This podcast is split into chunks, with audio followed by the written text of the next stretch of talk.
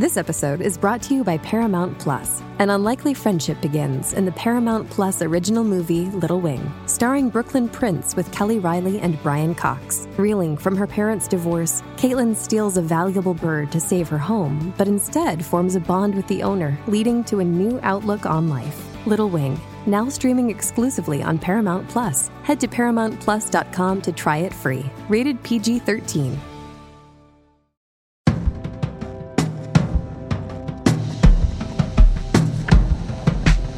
Welcome to Screen Talk, IndieWire's weekly podcast. I'm Eric Kohn, the executive editor and chief critic, joined as always by Anne Thompson, our editor at large. And Anne, we've got a couple of new releases to talk about this week that we've talked about before back at Sundance, starting with Late Night, which, according to some reports, was bought by Amazon at Sundance for a bajillion dollars. Some say maybe more like 13 million. I don't know. It was a lot of money, and now it's coming out.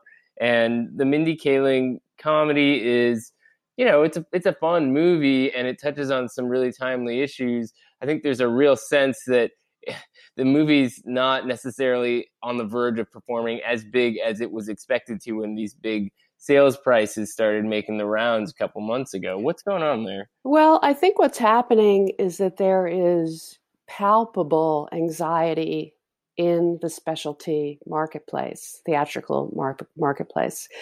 And Booksmart is one example of it. And we've got all sorts of schools of thought about how that should have opened in you know platform release in new york and la build up word of mouth go out uh, maybe bigger to more like 800 screens which would be my um, uh, recommendation but it went out to like 2000 screens and and it by the way it didn't do well on the second weekend that's what needed to happen. Now, our our box office guy Tom Brueggemann went out and argued that it would have made less money uh, for the same cost if it had been platformed, and that it's going to get to 25 million or something this way, and it's that that's the see. smart call. But I actually yeah. think they would have done better with a with yeah. a uh, like I said last week you platform. and I could have released this movie in a more exciting way because felt... because you build word of mouth in the right theaters is the point. Yeah. If you're in all the wrong that. theaters, then those theaters aren't going to do well, and you're going to lose them. Yeah, exactly. And the other thing is, it's just like the perception around Booksmart that it wasn't doing well is not. That's also true. Yeah. yeah, I mean, it's just it's like it felt like all these people were trying to fix the broken system or something. You know, but a second week fall off is is definitely a sign uh, of of a lack of playability in in the wrong theaters. So that's that's one that's one thing that's contributing to the anxiety because you couldn't have had a more well reviewed, popular movie going in out of out of South by Southwest, and this one late night did very well at Sundance one of the most popular films that played there. And Emmy, Emma Thompson is so good that people are talking about um, an Oscar campaign for her, although if it doesn't do well this summer, that's not going to happen. Forget it. So Amazon is anxious, and Amazon is mounting these uh, preemptive screenings with Q and A's, and and they're doing uh, a lot of work to try to build up interest in it ahead of of, of the opening. Uh, it's it's really quite clear that that they're they're a little bit nervous about not being able to count their chickens here. Yeah, I mean, I think it's also also look, they're I, going back to a platform from a wide release plan. That's yeah, the other I mean, significant thing. The thing that's and and this movie to me is on. It felt it wasn't an obvious Sundance hot buy movie so much as it felt like a, a studio movie. I mean, it, it, wasn't a movie for me per se in the sense I, I obviously appreciated the perspective on it, the problems of diversity in writers' rooms and all that kind of stuff. I, I had some issues just with the the filmmaking choices as as a whole. I think it's a better written movie that could have been directed a little sharper. And there, there, you know, a lot of critics I talked to were kind of mixed on the movie as a whole.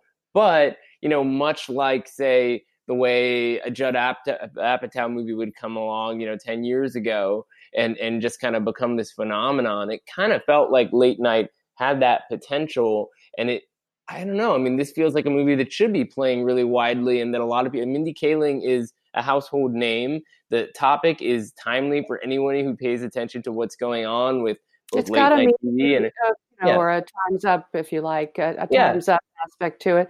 But here's the deal: it's a very low budget movie. This is not a studio movie. This is an indie movie. What it is is a mainstream indie movie. And so, in a weird way, that's a that's a kind of a a, a dangerous place because right. it's not highbrow. Critics love it. It's an Oscar contender for sure. It's much more uh, a populist kind of movie with laughs, and it's a comedy. It's more like uh, it's it's a lot more like the Kumail Nanjiani movie from from last year, The Big Sick, but it doesn't. It isn't as well written and directed as that. Uh, that's unfortunately true. Yeah, I mean it's just not quite as polished in that sense, and it's it, it is a passion project for Mindy Kaling, and I feel like her story is one that needed to be told in perhaps an even bigger way. You and brings a lot of authenticity to it. And she's very charming in it. She's really very good. It's funny. There's a scene around the table with all the guys, and she ends up sitting on a garbage can that is hilarious. Um, there are all sorts of great moments in it. And as I said, Emma Thompson is terrific we may be worrying about nothing. Let's hope that it. for, I'm not even God, I hope it does business. I, I mean, you know, I want to see movies. And Amazon are, knows what it's doing too. They do. Push, yeah, I mean, the and the the idea the movie is, is pushing something sort of a progressive view of modern entertainment is important. It, I don't think it's the end of the world if this movie doesn't do as well. I, I, the Booksmart thing is to me more upsetting just because I think it's a it's a really good movie and a very you know sort of exciting piece of filmmaking and that's the kind of thing we really want to be pushing for but i also feel like what if late night doesn't do well or if it does do well it's also sort of this litmus test for how That's these right. deep pocketed players, you know, look, they, they go into a festival, they make everything really expensive because people know they can outspend everybody. And then they go and they spend it on something. And the question is, well, is that really valuable? Does that serve? Well, Amazon product and they had a management change and Jennifer Salke stepped up. I mean, another test coming up is uh, the trailer just broke for Brittany Runs a Marathon.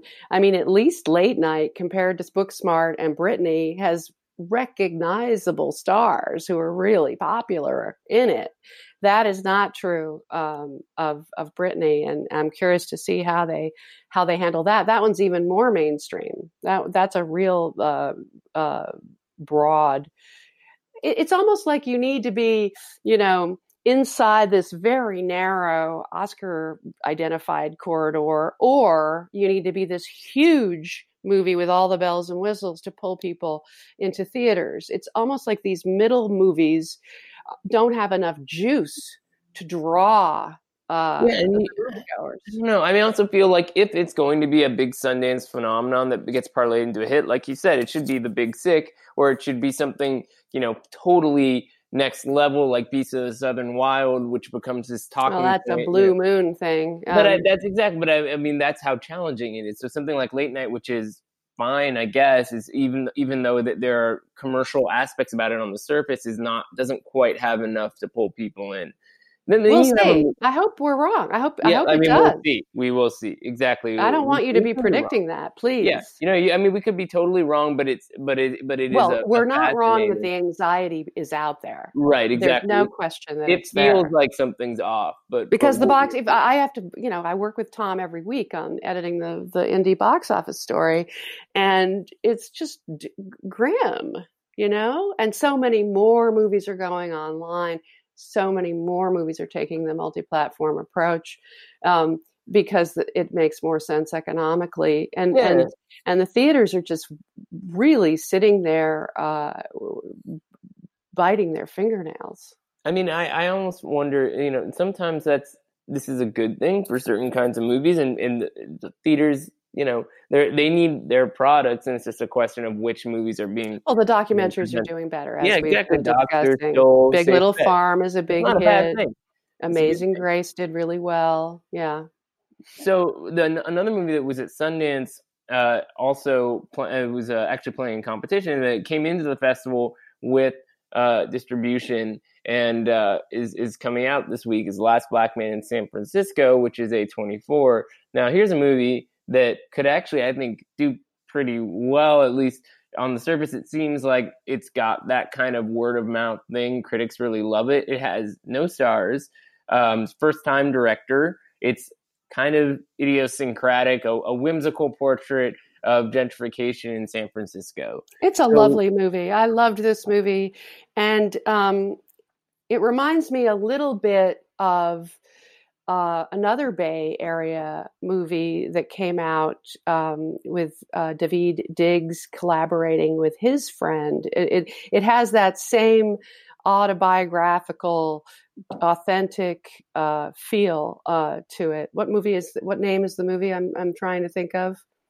Well, Do you remember? You're, you're talking about Blindspotting. That's I right. Was, um, I was the thinking one. about uh, Barry Jenkins' debut, Medicine for Melancholy, a lot as being a real template for this movie on some level because of the way that um, it it delves so deeply into gentrification as this all encompassing concept that the city is this ever changing character where you're like simultaneously looking at the the the like changes and the and the history at the same time and you can't really reconcile the two and that's kind of what this movie wrestles with.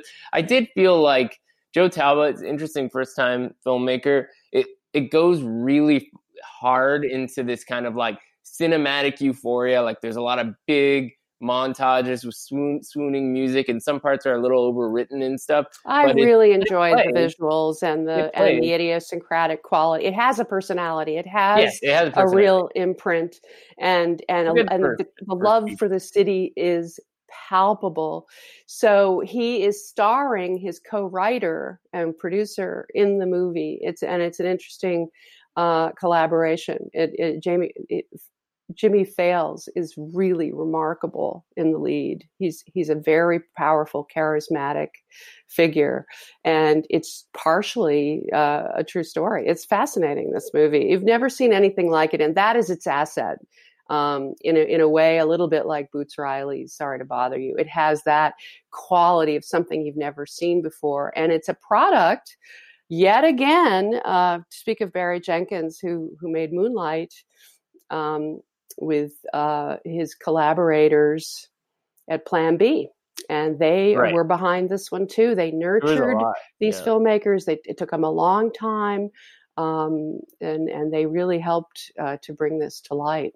Yeah, and that's what's sort of fascinating when you think about it too, because like Moonlight, it doesn't have an obvious entry point, you know, from you know a commercial standpoint. And then when you look at it, you're like, well, this movie really plays in the room. It's entertaining, provocative, and all that kind of stuff, and moving. And, yeah, and and, there's and, stuff there with the father that I found very moving.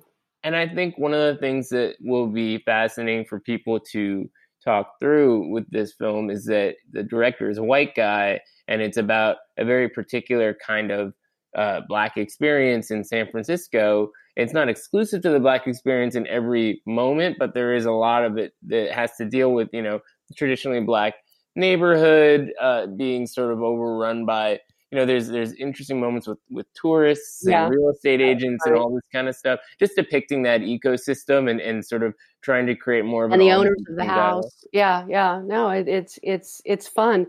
It's a it's a it's a very very um, great example of how a, a, true story told well and with personality can can break through. Now the question that we still through. have is whether that will happen.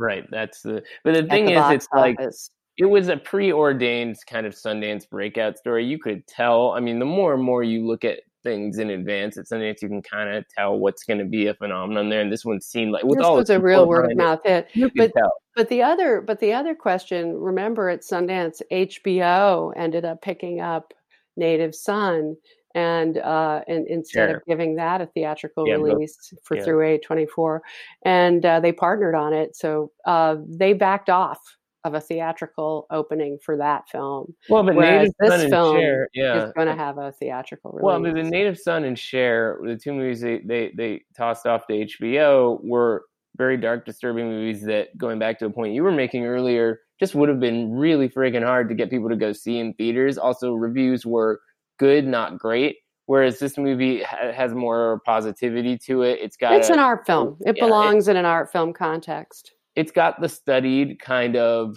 quality of a, a bright, colorful cinematic experience, like a Wes Anderson type of thing. and of a great trailer. By the way, I want to give them points for one of the best trailers of the year. So A24, obviously, people love to salivate over this library and whatever kind of black magic they have when it comes to marketing and all this kind of stuff. At an interesting moment, I would say, in terms of you know where they're where they're heading and and what they've got in the pipeline. It's worth looking at. I they mean, have great taste. I mean, The Lighthouse was an enormous hit at uh, Cannes, a real launch for that movie. Uh, that I think will do very, very well going forward. And The Farewell was their Sundance breakout, which they picked up out of there. And then yeah, they've so we'll got the Midsommar coming yeah. up. Exactly. So all this stuff is like, these are like real open questions. Like Black, Last Black Man, how's it going to do commercially? Midsommar seems like it should do well. It's a question of how you know how people are going to react to it. The trailer, you know, it's like it all takes place during the day, which is a fascinating kind of creative challenge. But does that translate into people want to see a movie that looks that way? I mean, there's some open questions there. Jordan Peele just interviewed Ari Aster, the director for Fangoria, which was a very smart move.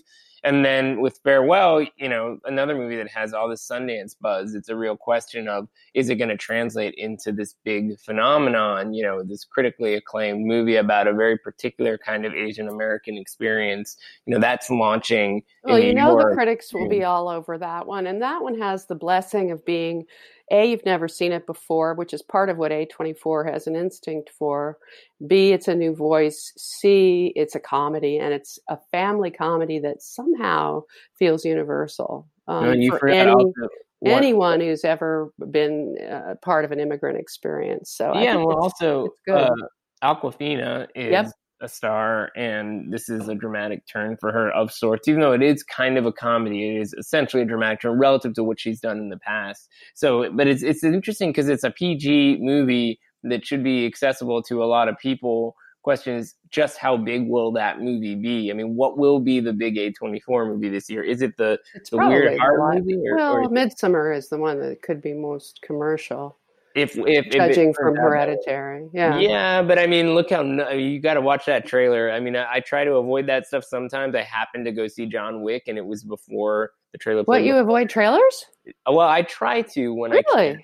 Uh, yeah it's it's some i, I Why? mean you know we wear a lot of hats and i uh, I avoid scripts. Have no choice. I don't like to read scripts. It's, That's I don't. That I do not. Are a big no no if if you are ever in a, a situation where you need to be like reviewing a movie or something like that. The thing about trailers is that one they they are they have a different function than the movie themselves. They're designed to get you to to want to see it but also they're they're using the images from the movie in a way that means that they're they're not going to necessarily be new to you when you see the end result. And they're not going to sh- they're not necessarily going to give it not they are going to give everything away. they don't care. So many a, many a movie has been ruined uh, by, yeah. by the trailer. I don't I don't blame. I didn't know you had that policy. That's yeah, I mean it's it, it's malleable, but um, you know I'll stumble into stuff. And so what and did it, you learn from the trailer that that you didn't want to know? Well, what I didn't want to see was was the full scope of the setup for this movie, at least as far as I can tell. I mean, the the way in which it explains how some people wind up in this creepy, culty kind of Wicker Man esque context, and then seeing how more and more depraved it gets. I mean, I, I don't know exactly how the think you know the conversations evolved in terms of the way in which uh, the decisions were made to present this much of the movie, or even if that is an accurate representation of the movie. But I, you know, I, I like to be surprised and caught off guard by things in a, in a way that means that not only where the plot goes matters, but you know what kind of images are being put on the screen. And so I just didn't want those in my brain yet, basically. And that's that's sort of the fundamental challenge of trailers is that it's almost like you're you're exposing yourself to a a version of the movie that's that's not what the movie is and so that just they sometimes mislead you and i end up I, I i often end up going to see movies and recognizing that i'm disappointed because i thought i was going to see something else and that's really unfortunate when that happens um, there's another company that's coming along that's doing um, as well, uh, or, or, or and even more promisingly in some ways uh, as as A24, and that's Neon. Which is which music to their just, ears, I'm sure. No, they're in a. I, I, I had an email exchange with Tom Quinn, and I sort of said, "You must be in a good mood after Cannes." You know, first of all, Parasite wins uh, the Palme d'Or, and then Bong Joon Ho's new movie, obviously, and then it goes to to uh, South Korea and has its home country debut of $25 million, 70% of the total, total national business.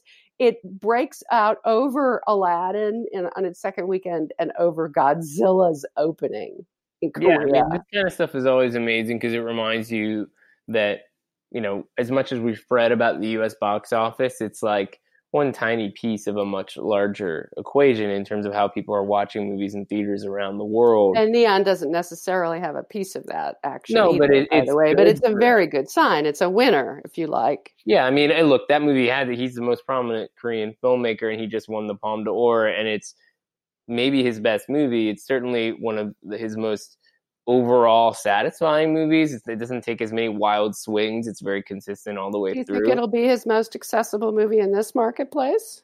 Today? Mm, I mean, I think so because you know, as much as Okja, you could say was you know a, a. That was weird. It, it, I loved it, but it was stuff. definitely not a, a, It was a. Well, it wasn't and, Korean, and it wasn't something else. Either. And, and and the host was was a really cool monster movie with an allegory, but also very weird. I mean, they're all there he's a, he's a very movies are weird storyteller. Yeah, it's true. But I think this one and I didn't like the the English language uh, one, the Fox Searchlight one. Oh well, that that's Park Chan Wook. See, uh, there I am. Yeah. Cut that out, Eric. Cut that out. I swear to God, please. It's all right. You were you had the right idea with it. There's a certain upper echelons of, of Korean auteurs, but um, but I do think that this movie with Parasite, it's like it's it's rooted in a father son dynamic that is kind of present in some of his other movies, but in this case, it, it, it, allows you to have more of a relatable quality, and yet it's still kind of twisted and surprising. It's like it's got a con story at the center of it, kind of like Shoplifters last year, but it's more entertaining than Shoplifters. So it could be a commercial movie. It could if it's a Korean Oscar submission. Well, no Korean films well, ever. That'll happen. That'll so that'll happen. be a big deal. That's I mean, you know, people talked about that with Burning last year. But it's still likely to be an art film in this. In the you know, Shoplifters did very well, but it was still within the art art film realm. Yeah, well, I mean, it, it, we'll we'll see. Uh, critics really really love this movie, and there's so much enthusiasm for Bong. That's a good starting point. As is the the the way you could cut a trailer around this movie. I think is really fascinating to think about. You know, I I would not have wanted to see the trailer, but at Cannes, Bong Joon Ho requested that journalists not spoil anything that wasn't in his Korean trailer for the film. So I think if you look that one up, you might be safe because it only That's shows you up to a certain point. Um, and it's not like there's like some M Night Shyamalan esque twist in this film, but it does continue to complicate the relationship between two families from different classes and how they sort of you know come to blows. In, both literally and metaphorically over the course of the story, and it's very funny and, and, and tragic and at different moments. So I don't know. I mean, if if people are excited by those factors, then maybe it does get out of the, the kind of quote unquote foreign language ghetto and, and is seen in, in, a bigger sort of way. Yeah, There's potential. I'm curious there. to see. Now there'll be but, some interest, but so Neon has a number of. I mean, as I mentioned earlier, they're responsible for Biggest Little Farm, which is doing very well, as well as uh, Apollo 11, as well as Amazing Grace. These are all breakouts, documentary uh, breakouts. And uh, they also picked up Portrait of uh, a Lady on Fire, the this the Sciamma film out of Cannes, which will be With a Hulu. very. I hope it's the French submission. We'll see what happens. Yeah, it's an open question. So that, you know they're in a good place. I mean, it's a company that people forget that A24 when it started had about a year or so of incubation where its movies weren't necessarily commercially successful, but it was acquiring films that. Well, I Tonya did well. Yeah, well, exactly. So Neon had I Tonya out of the gate, and then uh, the year after that, last year, the films uh, outside of Three Identical Strangers didn't do quite as well, but the company's been sort of churning along. So this it makes sense, you know, they may have a good year and then a bad year and then another good year, but they're starting to develop a, a, a cleaner strategy. It seems like, and, and a really strong sensibility. And it's good that A24 has some competition for movies that gel with an edgier sensibility and have market potential you know, it shows you that there's the, the, the it's it's never going to be just one player to rule, rule them all in any. They're also going to be in the Oscar race with Clemency, which uh, yes. Alfre Woodard is extraordinary, oh, and oh, that and, is a tough. Could sell. be a Best Actress, but contender. she is so good. Yeah, I mean, I mean, I don't know how you how you get people to go watch a movie in which people are executed in in you know harrowing detail, but it's a good movie. Should.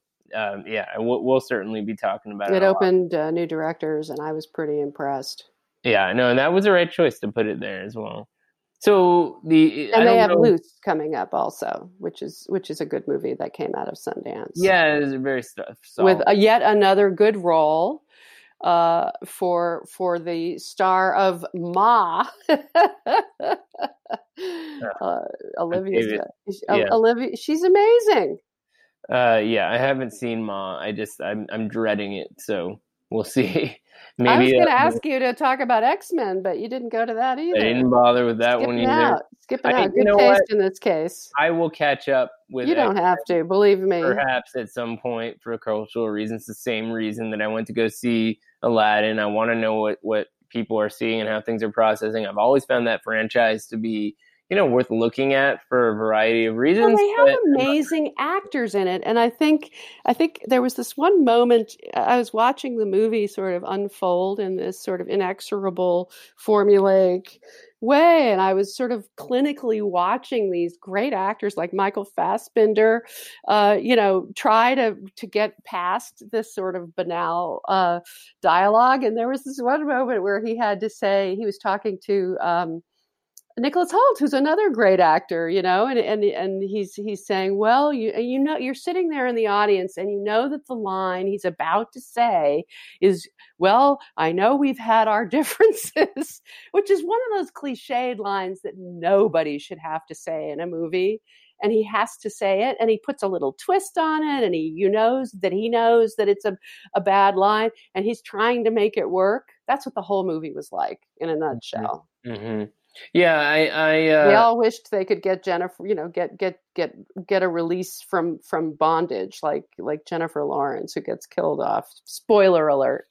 I liked the first two movies in this franchise. Unfortunately, they were directed by Bryan Singer, and he sucks. But uh, X and X Men and X Two, I thought were were really incredible encapsulations of what made the idea of of a superhero team in at, in the movies compelling in the first place. How you can leverage certain different CGI challenges uh, into interesting stories about people who are different from societal norms. You know, like the metaphorical possibilities were there in a way that was also entertaining, and that was a very smart gamble. Somehow, this Logan was good.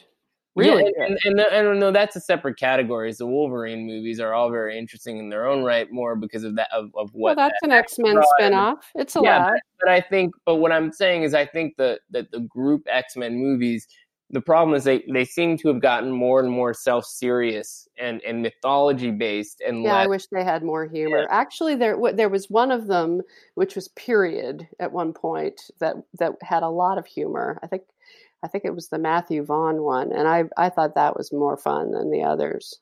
Perhaps. So where does all this leave Rocket Man, which is making also a bajillion dollars, but maybe not quite as many bajillions of dollars as Bohemian Rhapsody? Yeah, I find the um, again, uh, Tom Brueggemann has gone and done some really good analysis of of what the comparisons between the two should really be, which is that they're really not the same thing, and there are all sorts of reasons why. Bohemian Rhapsody was a much much bigger movie and with wider appeal and uh, played uh, around the world in a different kind of way than than Rocket Man is going to do, but the um, the headline temptation to uh, say that Rocket that Rocket Man didn't do well in comparison to Bohemian Rhapsody is is really unfortunate and not fair. It did really well.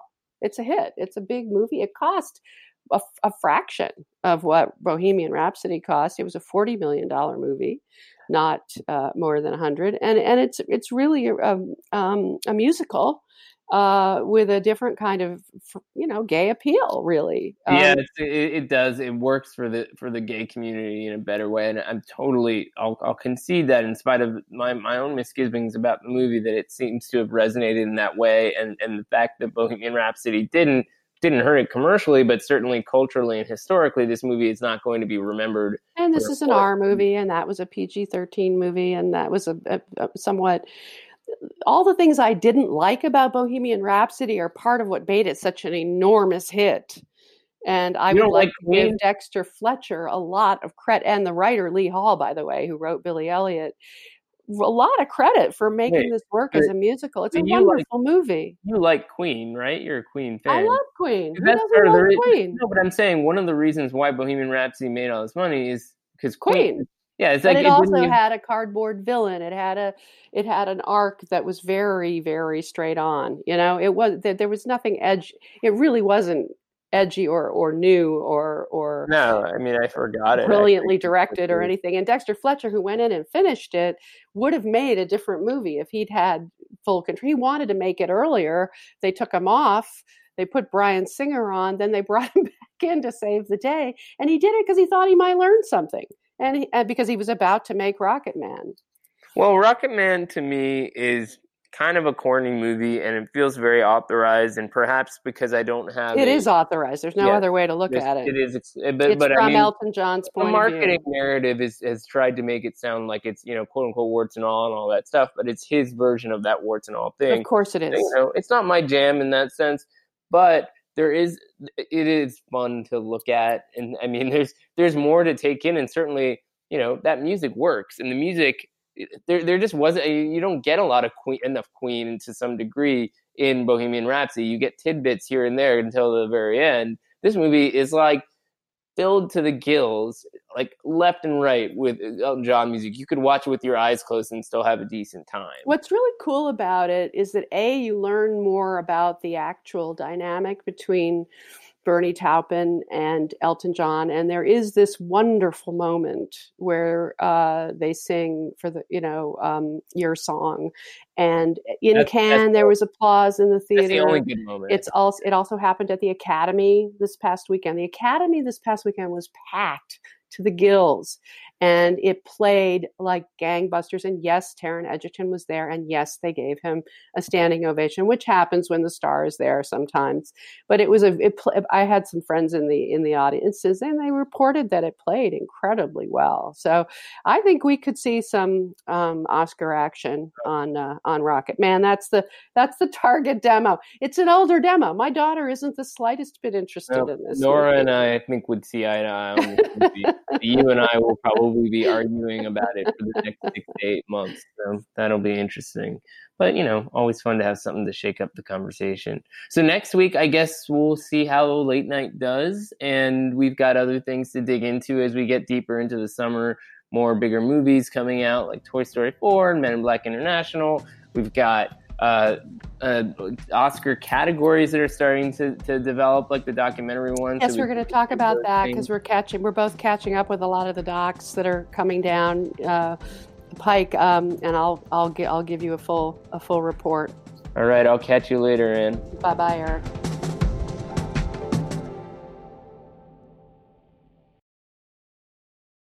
With the Lucky Land slots, you can get lucky just about anywhere.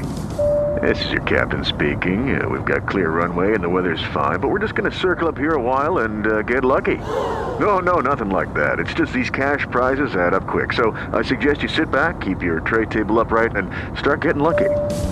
Play for free at LuckyLandSlots.com. Are you feeling lucky? No purchase necessary. Void where prohibited by law. 18 plus terms and conditions apply. See website for details.